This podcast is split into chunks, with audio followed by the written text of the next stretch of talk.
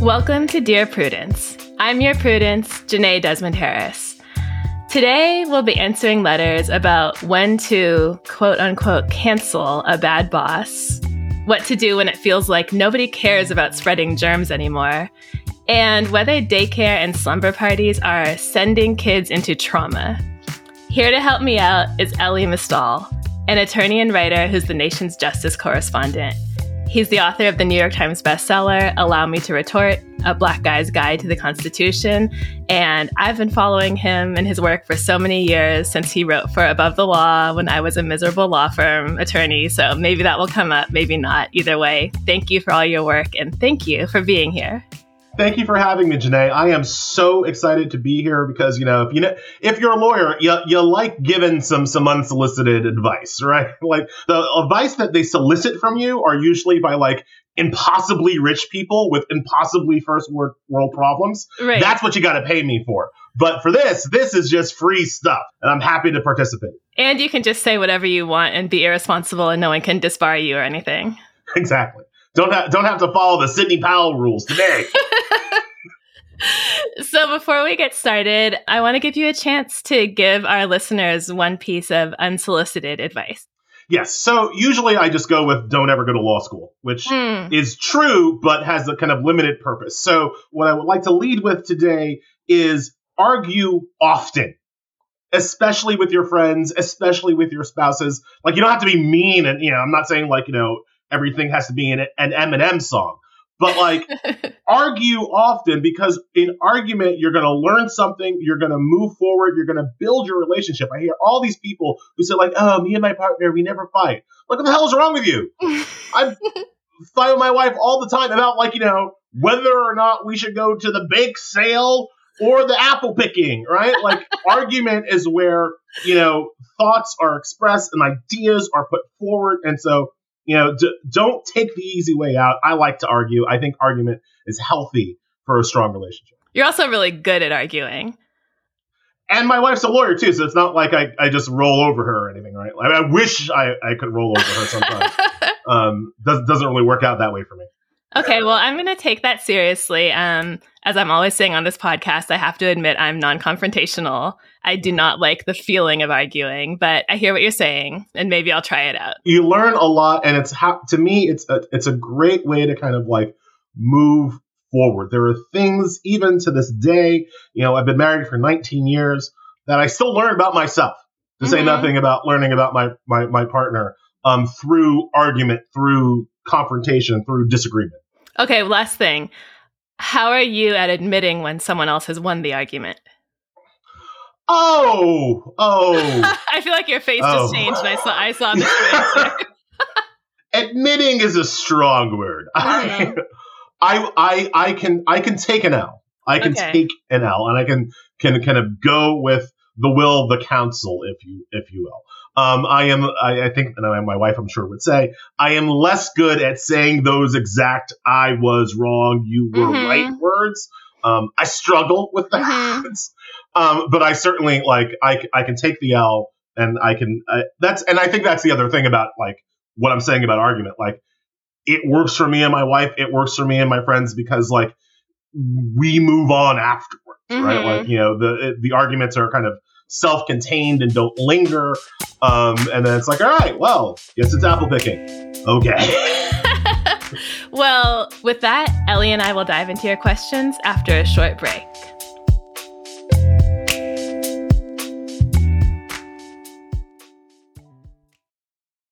Can't get enough Dear Prudence? Then you should definitely join Slate Plus, Slate's membership program.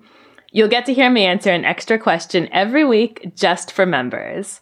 With your subscription, you get ad free listening across the Slate network and unlimited reading on the Slate site, including all Dear Prudence columns, past and present. Go to slate.com forward slash Prudie Plus to sign up. It's just $15 for your first three months. Again, that's slate.com forward slash Prudie Plus. Welcome back. You're listening to Dear Prudence, and I'm here with Elie Mystal. Let's get started with our first letter Odd Man Out.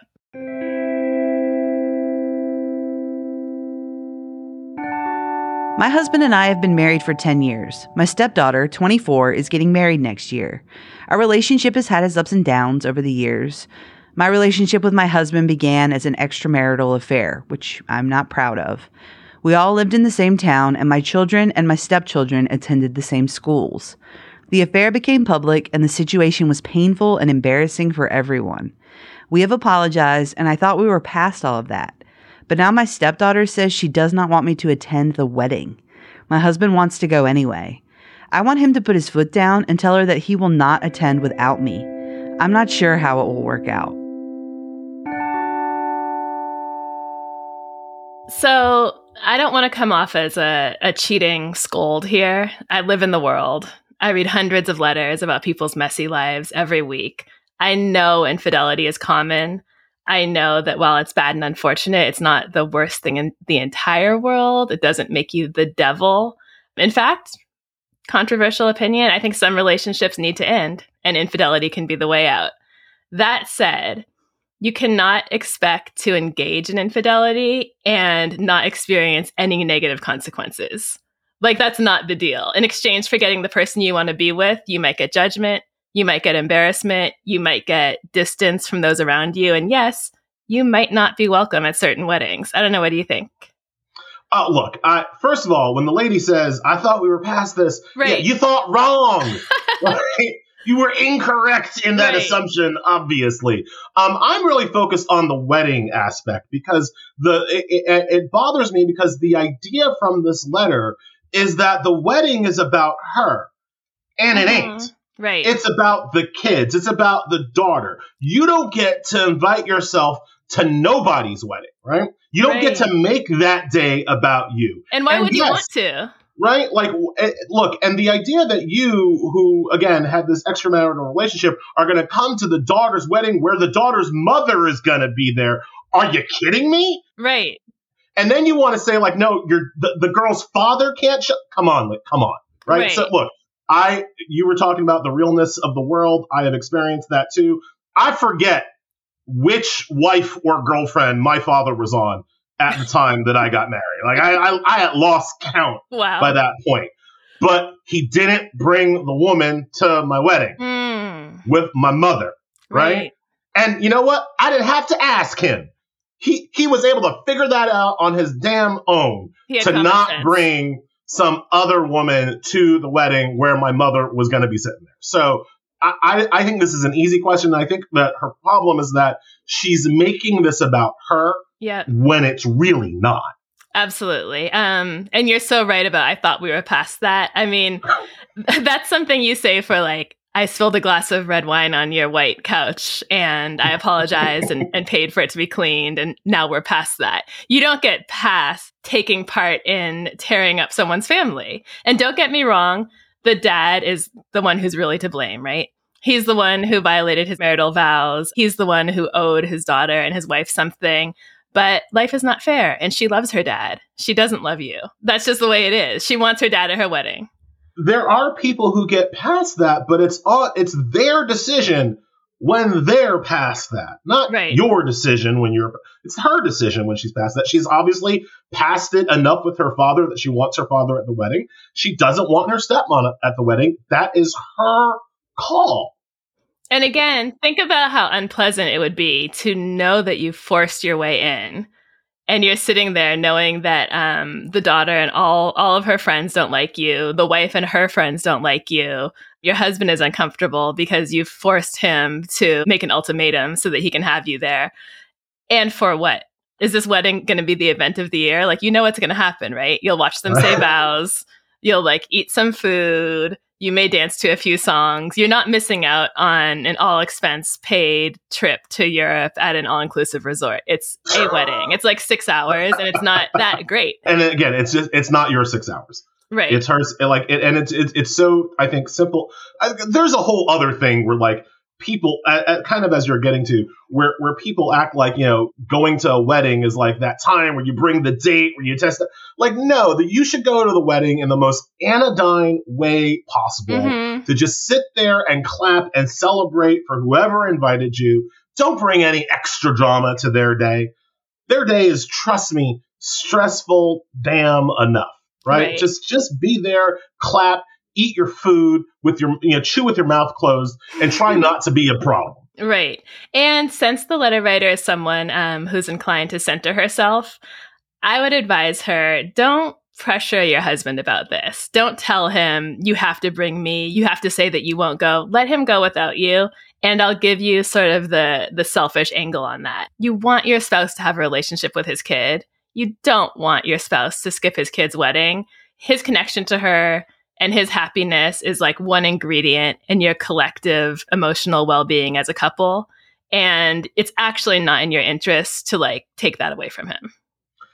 I completely agree. I would also say, just as a parent, n- never make me choose between my kids and something else. right. Never, right? Because that that's never a choice you want to be on the other side of, right. I mean yeah Right, don't like- do it to yourself right? That that's that's that's not that's not the path to happiness. right you got you the if if the father has mended relationships enough with his daughter that his daughter wants him at her wedding, that is their deal, and she doesn't have an in, she doesn't have an into that.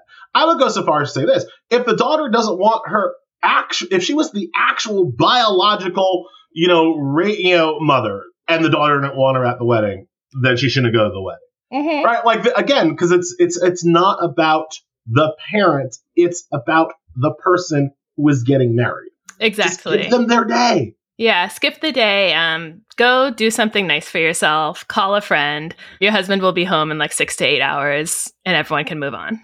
Right. and maybe this is the indication that you have more mending to do with yeah. your stepchildren. Yeah may- maybe it's an indication that we aren't past that right important piece of information. okay. Our next question is titled To Cancel or Not.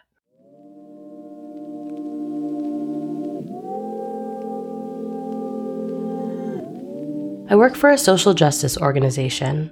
A few years ago, a colleague of mine, Brad, whom I was somewhat friends with, was canceled very publicly for an offensive social media post he had written long before he had joined the organization and had no longer even remembered writing. Many argued that this colleague should be forgiven because they were clearly no longer that kind of person or held those beliefs. His semi supervisor, John, disagreed, however, and took pleasure in publicly humiliating him, even denigrating him to the media and eventually successfully getting him fired. Cut to now. I recently discovered that John has a pretty awful skeleton in his own closet. Like Brad, he had penned a highly offensive social media post years back before he joined the organization. Moreover, this post is way worse than Brad's ever was and actually targets Brad's ethnic minority group. I had always wondered about John's over the top, unprofessional behavior towards Brad during his public demise, and now I've seemingly discovered why. My question is do I now try and cancel John? I am of two minds about this. On the one hand, John's social media post is genuinely horrible, and I don't think he has changed for the better since he wrote it. He continues to criticize this ethnic group, albeit always just skirting being obviously racist. I'm afraid he will never be held accountable if I don't alert the media or others about this. I can't deny either that how he treated Brad was infuriating and frightening, and the discovery of this social media post proves what a hypocrite he is. He is also often sanctimonious and acts like the moral voice of our organization. So, part of me feels that exposing him would be karma. But on the other hand, I've always been against cancel culture, at least if it's clear that the person has already changed for the better. He hasn't, but still, would exposing him make me a moral hypocrite too? I would also have to try to expose him anonymously, because doing so openly might jeopardize my job. My spouse says not to, that nothing is ever anonymous, but the thought of him getting away with it infuriates me. What should I do? So I was trying to figure out what bothered me so much about this letter.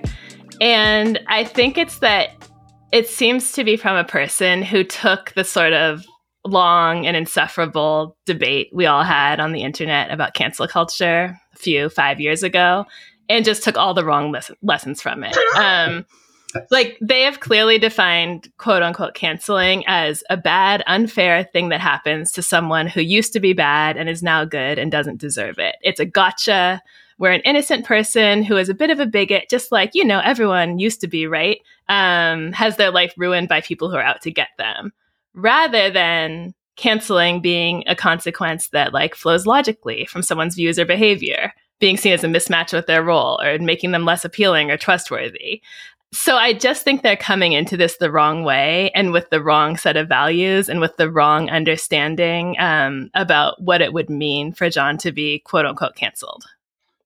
Yes, this is through the looking glass. And one of the reasons why quote unquote cancel culture gets a bad rap is that people feel like it's because of this. Mm-hmm. That it's not about what they've done, it's about this like petty revenge thing. Yes. Right? And that's actually not what it should be. Like if you, I don't know, are a comedian who masturbates in front of your uh, uh colleagues, you're not being canceled out of revenge. You're being canceled because you're a creepy dude, right? Right. And people don't want to work with you anymore. Right. But the idea is like, oh, we're just revenge, right? And this person is saying, like, yes, I'm in it for the revenge, which is, as you say, exactly the wrong reasons. Right? Exactly. Now, look, the letter doesn't tell us quite enough right? Mm-hmm. Because I don't know what this social media post from John was. I don't know what John's actions are. Like, and so my my my thought here is is is always this.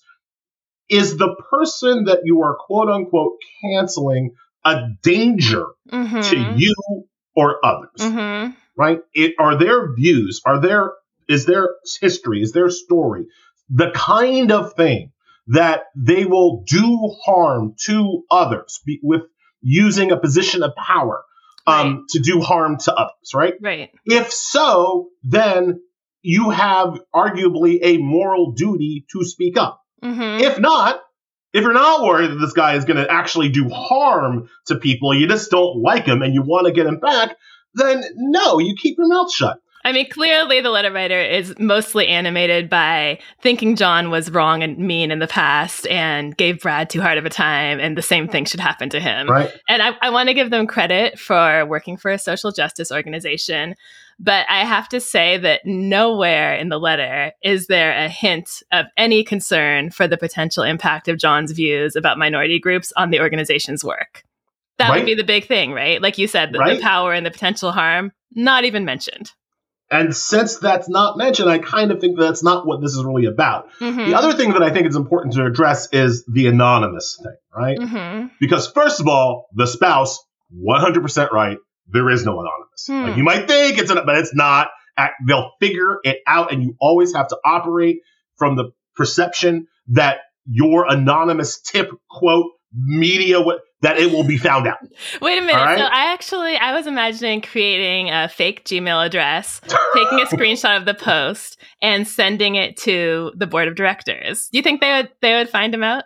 I mean, look, there's a way Tom Cruise could do this, right? Like, there's uh-huh. a way that that that that Agent Ethan Hunt could figure this out to do it, right? But you random person working for a social justice organization probably don't have those, you know, like ghost recon skills, right? Like right. you have to at least assume that your tip will be discovered. Mm-hmm. But more than that, if this John is really a danger, if this John is really a problem, sign your name to it. Mm. Because I feel, and I can't prove this just based on the letter, but I feel that part of this person's uh, impulse imperative is that maybe this person didn't stand up for Brad right. quite as much as they should have right. back when Brad was going through whatever Brad went through, right? Mm-hmm. And maybe if you had stood up, signed your name to it, and said, "No, Brad's a good guy." You know, I, I, I see this bad history. I understand, but I know Brad, and I'm going to stand. I'm going to stand shoulder to shoulder with Brad right now. Right. Maybe that would have, uh, uh, not saying would have saved Brad's job, but maybe it would have made you feel better. Mm-hmm. Right. And look, part of this is like, this is the the male bias talking. I understand it's it's different. It is fundamentally less dangerous for me. Yeah. Um, to sign my name to, to some of these things. And, you know, so again, we don't know what's in the letter. There are certainly versions of that where it's just it's harder to do it if you're a woman, and I and I'm trying to be respectful and, and appreciate that. But in broad strokes, in general, I don't think anonymous is the way to go if you're actually saying that this person's a danger to the organization, to other people who work there, whatever. I think you do sign your name to it. I think you do stand up and you say, like, no, this guy should go. Yeah, so I think the message to the letter writer is you need to do some soul searching. Um, we don't have all the details. What did John say? What did he say about this particular group? How does that line up with and potentially interfere with his ability to lead an organization that includes members of that group and potentially serves members of that group? I'm thinking, I mean, I haven't read it, but I'm troubled by it. I'm, I'm thinking it's probably pretty bad. Um, the letter writer did say it was worse than what Brad said. So, as someone who um, doesn't really care about John, doesn't really care about Brad, doesn't really care about the letter writer, I generally care about members of racial minority groups not being treated poorly because of who they are. So, with just that perspective and the information we have, I do think it needs to be shared. Before I spoke to you, I was thinking, you know, I had my anonymous Gmail account, send it to the board of directors, let them decide plan. Um, but I actually think you've convinced me that letter writer, if you look at the facts and if you can muster some actual care for the potential victims of John's worldview here, then yeah, stand up and, and, and be proud to say it, not to punish him for what he did to Brad, but to protect other people. If you can even get yourself into that frame of mind. That's kind of where I come down. You're listening to the Dear Prudence Show, and when we come back, we'll be reading more of your letters. Stay with us.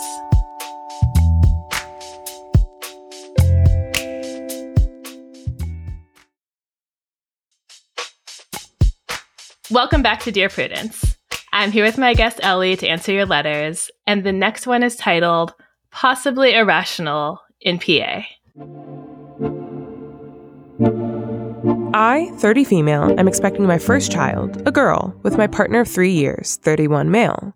We have a lot of familial support on both sides, as both my and my partner's parents live less than an hour away, and my older siblings, 36 male and 32 female, are both parents themselves, so we have received a lot of advice and offers to help from all. However, there's one piece of advice that I can't stop stressing about. My brother's wife and I met for lunch last week, and I asked if she and my brother were considering a preschool for their three year old daughter. She looked almost shocked and said she planned to never leave her daughter at a preschool or with a babysitter who wasn't her mother or my mother. Basically, that you can never be sure that someone isn't going to abuse your kids. She was barely trusting my mom as is, but she had made my brother search his childhood for any problematic memories to vet her.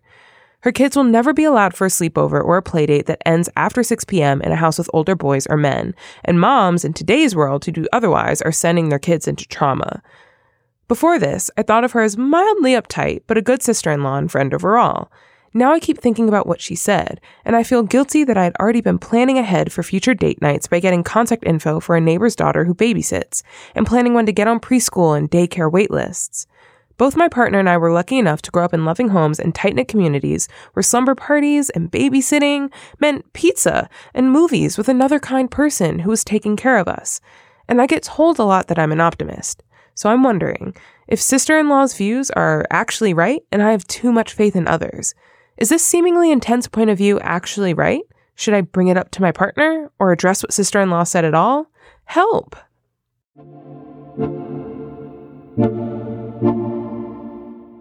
So, Elie, you're a parent.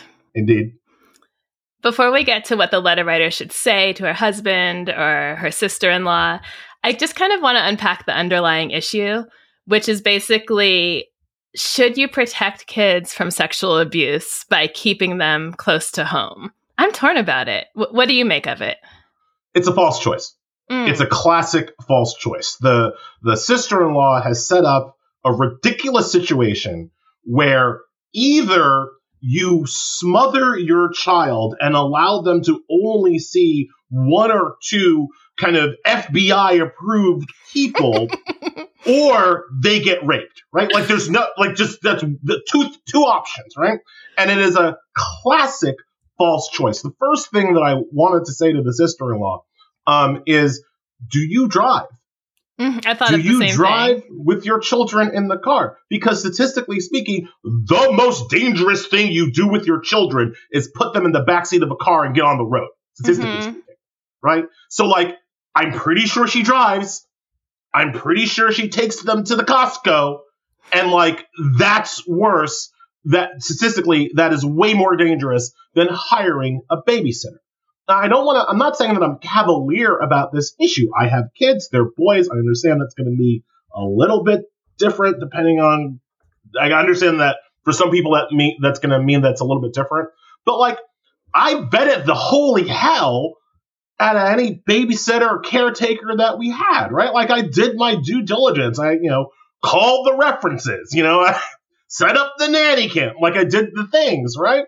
But at the end of the day, like you have to trust. Uh, it's not obviously your kids are too young to trust them. You have to trust yourself.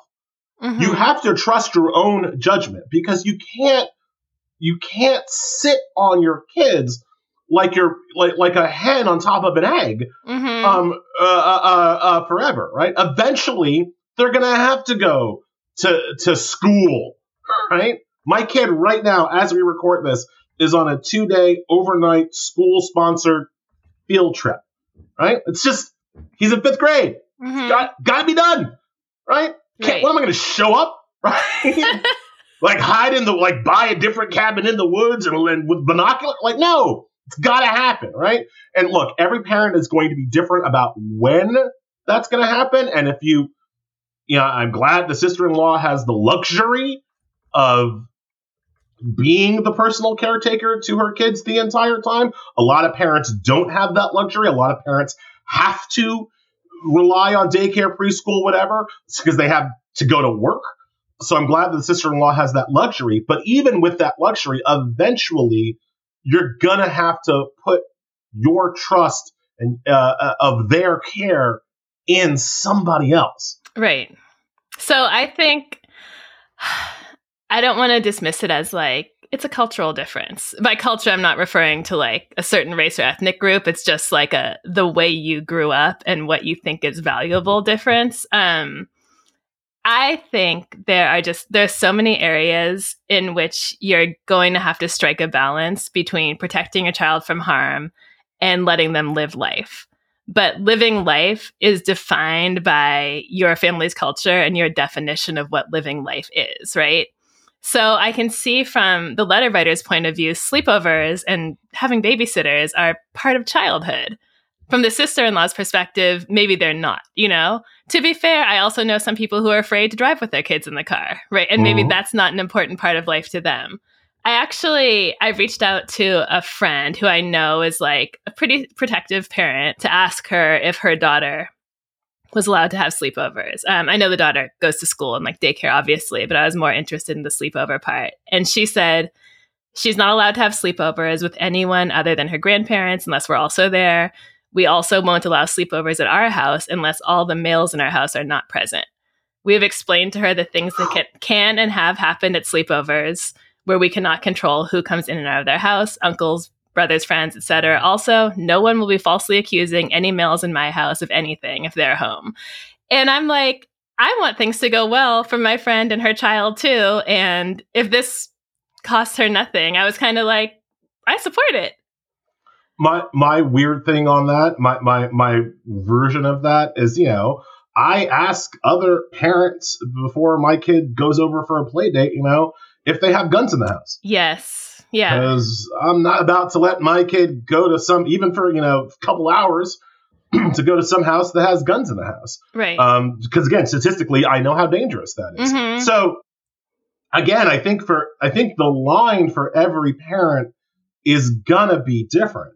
But I think that the but but where I react kind of strongly to this again to the sister-in-law is this idea that nobody can be trusted, right? Like that that's just not sustainable Mhm. kind of as they get older long term. That's not sustainable in terms of allowing the child themselves to grow and learn and experience and, ad- and adapt, right? Mhm. Um, so like you're you're gonna have to you're gonna have to cut that apron string at some point.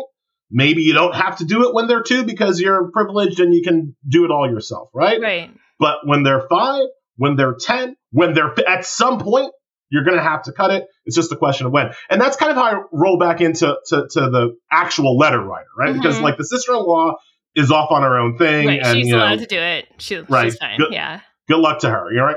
Um, in terms of the letter writer, certainly when I was a new parent, right? Like you get all kinds of parenting advice from all kinds Yes. of people. And one of the dangers I always kind of was struggling against is that the most strict, the most stringent, the most safe advice always seems like the right one, right? Right. Because, like, in a vacuum, why would you not do the most safe thing, right? Right. And if you, and so if anybody else has like an even better safety strategy, why wouldn't you do it, right? yeah. in a vacuum from the perspective of an expecting parent. Man, the the thing that I would like say to the letter writer is like life comes at you fast. hmm And a lot of these like safety tips, concern things, um, those fall away as the reality of your life kind of happens, right? Mhm. She specifically referred to the looking up babysitters for date nights, right? Now, it's fine to say in the abstract, oh, we, we'll just never have a date night. Yeah. But, you know, six months, a year, it's 18 months later, you might want a date night. Right. And there's only one way to do it Right. right?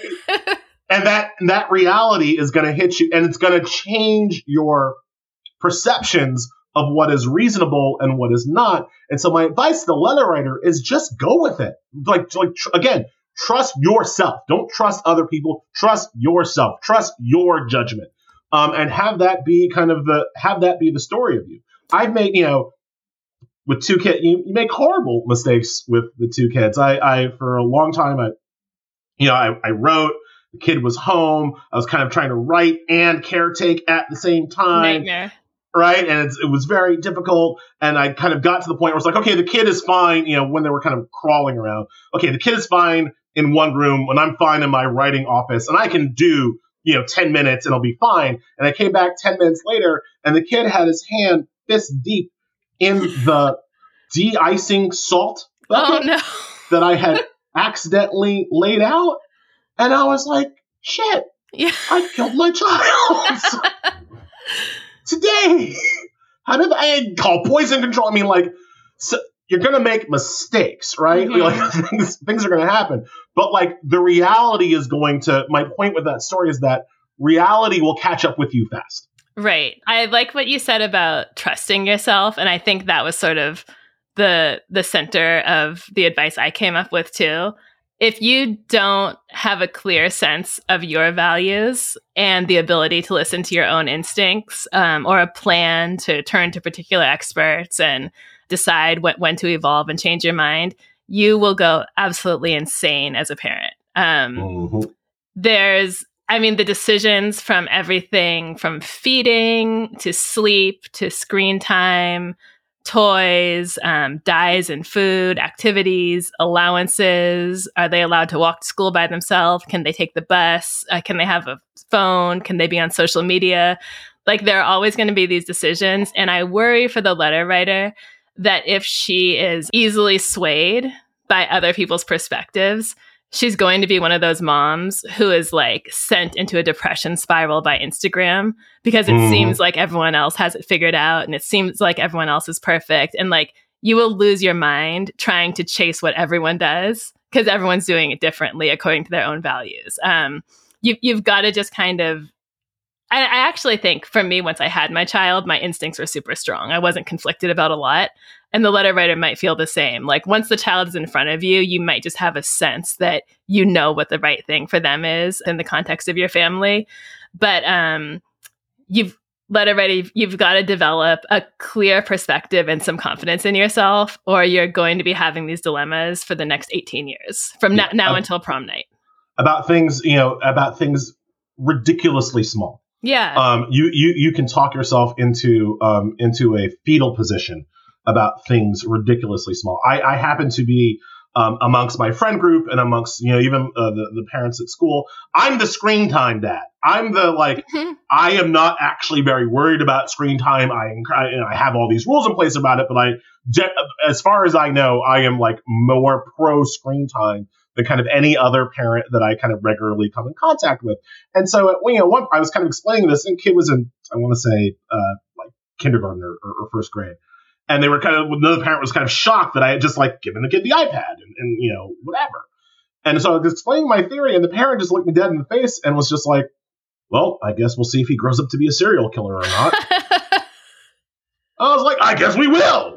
Right? like, like the the like the parents will parents will get into your soul and like find your weak place and Right. crush it. because you're so vulnerable. It's the thing you care about most in the world.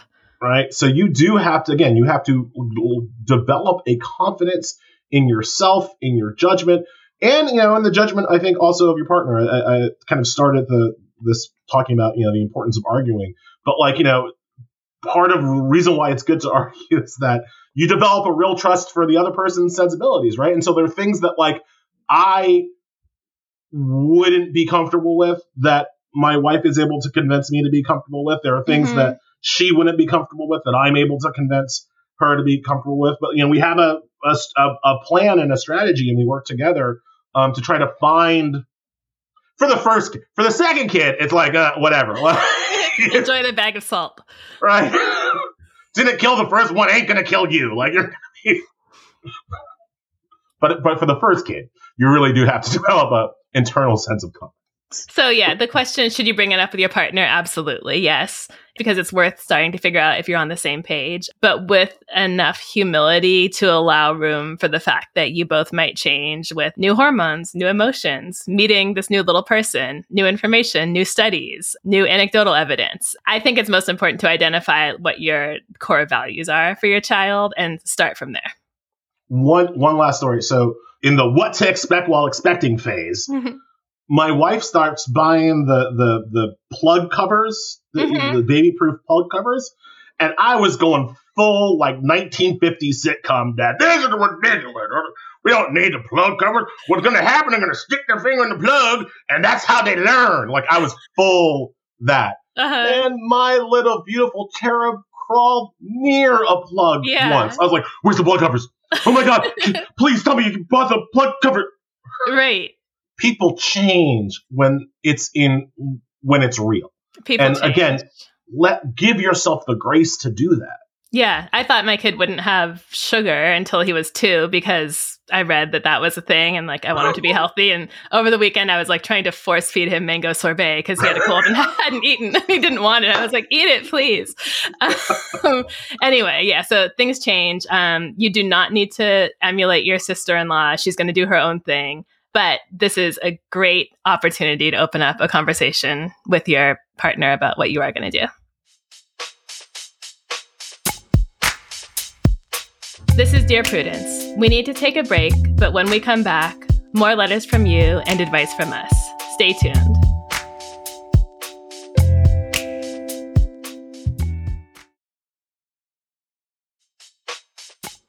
I'm Jenée, and you're listening to Dear Prudence.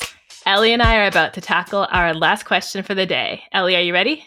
I am so ready. This letter is titled Sick of It.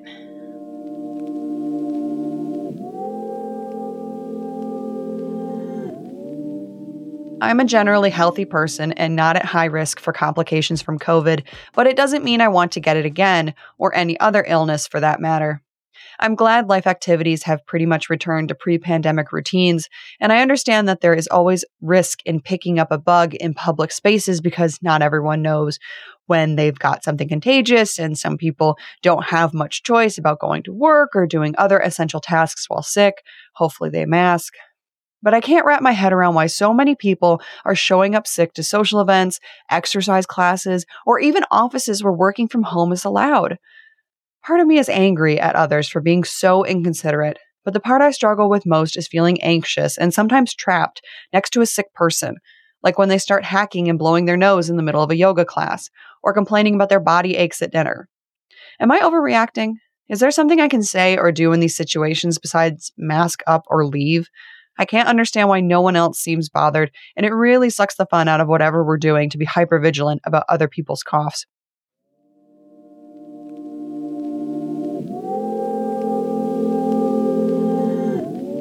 So, is there something I can say or do besides mask up and leave? I don't think so. Unless Elie has a better idea, I don't think so. I was sure the pandemic would create a situation in which we all became just more aware of spreading germs in general um, and more conscientious about it. Like, I just knew that we were never going to blow out candles on birthday cake again because we had this new awareness that like spit particles come out of your mouth and they land on things and that's how germs are spread. But nope, we're back to blowing out candles. 100%. This is sort of like the other question we discussed about parenting. There's no such thing about overreacting when it's your concern for you or your loved one's health and safety, but you are overreacting in relation to the reality of living in the world and how other people are going to behave. Look, I think what the pandemic has shown is that if we actually stayed six feet apart from each other and wore masks, we would be a much healthier society. And mm-hmm. our refusal to do that shows that we are actually a gross and disgusting society um, that has no problem with communicable diseases and spreading our filth around. Now, Jenée, you will notice that I have not said anything particularly political so far today, but this is one mm-hmm. place where I just have to have to emphasize that if you are concerned with sick people in public kind of ruining your fun, this is why labor is so important. This is why supporting um, politicians who will support labor is so important because so many of the people out in public who are sick are out there because they have to be because they don't have the option to stay home and get healthy um, before they come to work. Obviously, your question was more focused on social events, but I think it's still a connection because once you put yourself in the position where you know you have to go to work anywhere, where you know you have to, no matter mm-hmm. how sick or gross or, or ill you feel, you got to drag your ass to work anyway. Well, then why wouldn't you drag your ass to the movie? Right? Why wouldn't you drag your ass to dinner? Why wouldn't you go to the ball game? Right? If you don't, if you're not sick enough to miss work, why are you supposed to be sick enough to miss fun? And also, like your social companions might have gotten sick because someone else who they work with was sick and couldn't miss work. So I think that's amazing, concrete, really, really, really smart advice. Um, much more satisfying than what I was going to give, but I still. So you came at it from the political angle. I'm going to come at it from the pretending to be a therapist without a license angle. um, so I once had a therapist say to me that in romantic relationships when you find yourself worrying can I really, really trust this person? How can I be sure things will work out? What if I get hurt? How can I be positive they won't hurt me? If you focus less on those unanswerable questions that will just cause you so much stress because anyone could hurt you or leave you, and more on making sure that you're equipped to be okay no matter what happens, um, you'll be much happier. So I think this is similar because it's going to be really frustrating to be looking around the world every day going, are other people being responsible? Are they going to get me sick? Are they being inconsiderate? Do they have body aches? Are they sneezing? And every day people are going to be doing things that risk hurting you. A healthier way to approach it might be to think about what do I have in place to decrease the chances of getting sick and also to be as sure as possible that getting sick will be something that I can manage. So whether that's like like you said masking, perhaps like skipping certain events that seem like they'll be super spreader moments, having your illness supplies at home, having your little pulse finger thing that we all had during the pandemic at home, keeping track of how many sick days you have. If you live alone, um, setting up a friend who will be the one to bring you stuff deciding um, in advance what symptoms will cause you to go to urgent care or see your doctor. Um, it might just help emotionally to feel like you're more in control and you're more prepared for the worst case scenario that, yes, one of these people is eventually going to put you in. Look, I, I like the pandemic insofar as that it turned out I have a little bit of the Emily Dickinson in me right? Like, you know, kind of having living in my own personal fortress and not having to interact with people um, was actually great. For I, I I can entertain myself just fine. Uh, mm-hmm. um, without going to some of these um, events. And the other thing, and we've talked about kids so much in this episode, but like it was also that the little petri dish disease vectors that are Mhm. children were also kind of self-contained, right? Because most of the times that I get sick, it's not from somebody on the subway or somebody in you know in Times Square. It's from my kids coming home from school, right? And again, like kids got to go to school. Sometimes kids are going to be sick when they go to school. We know kids are notoriously bad at personal hygiene. That's just part of being a child.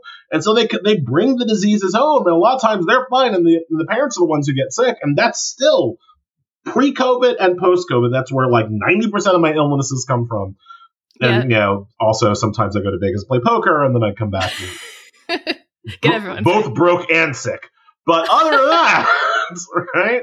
It's usually the children. So, you know, you're going to be exposed to illness. And I think that the frustrating thing, and I get this, get the frustration from the letter, is that we figured out how to stop a lot of it, right? We actually Yeah. figured out how to stop a lot of disease spread, and it is with social distancing, and it is with masking, and it is with people washing their hands, and it is with people staying home and quarantining when they're feeling uh, ill, right? Like we actually figured out how to stop this. We just don't care anymore. Right. And- or people have decided that it's more important for them to just live life. Or um, the bigger issue, I think, is the one you pointed out before. A lot of people don't have a choice. right? And so we are now in that situation where we know how to stop it, but have chosen not to. And I get that frustration. Um, you know, I, I I sometimes feel it too. Um, but there but there's nothing you can say to. You have to understand you're not fighting an individual person with a cough. You're Right. fighting a societal kind of construct. Right. It might feel better to focus on that one societal construct and less on the 57 people you interact with every single day, because that's a lot of instances of frustration if you're going to feel it about every individual. Exactly, exactly.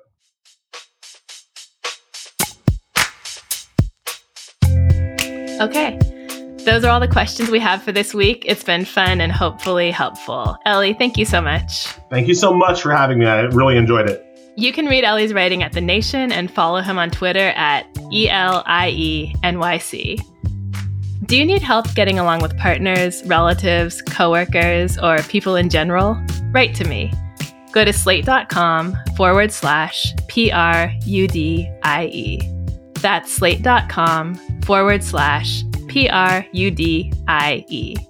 The Dear Prudence column publishes every Thursday. If you would like to hear your question answered on the podcast, we are looking for letter writers who would be comfortable recording their questions for the show. You can, of course, stay anonymous. Dear Prudence is produced by Sierra Spragley Ricks with a special thanks to Brandon Nix. Editorial help from Paola De Verona.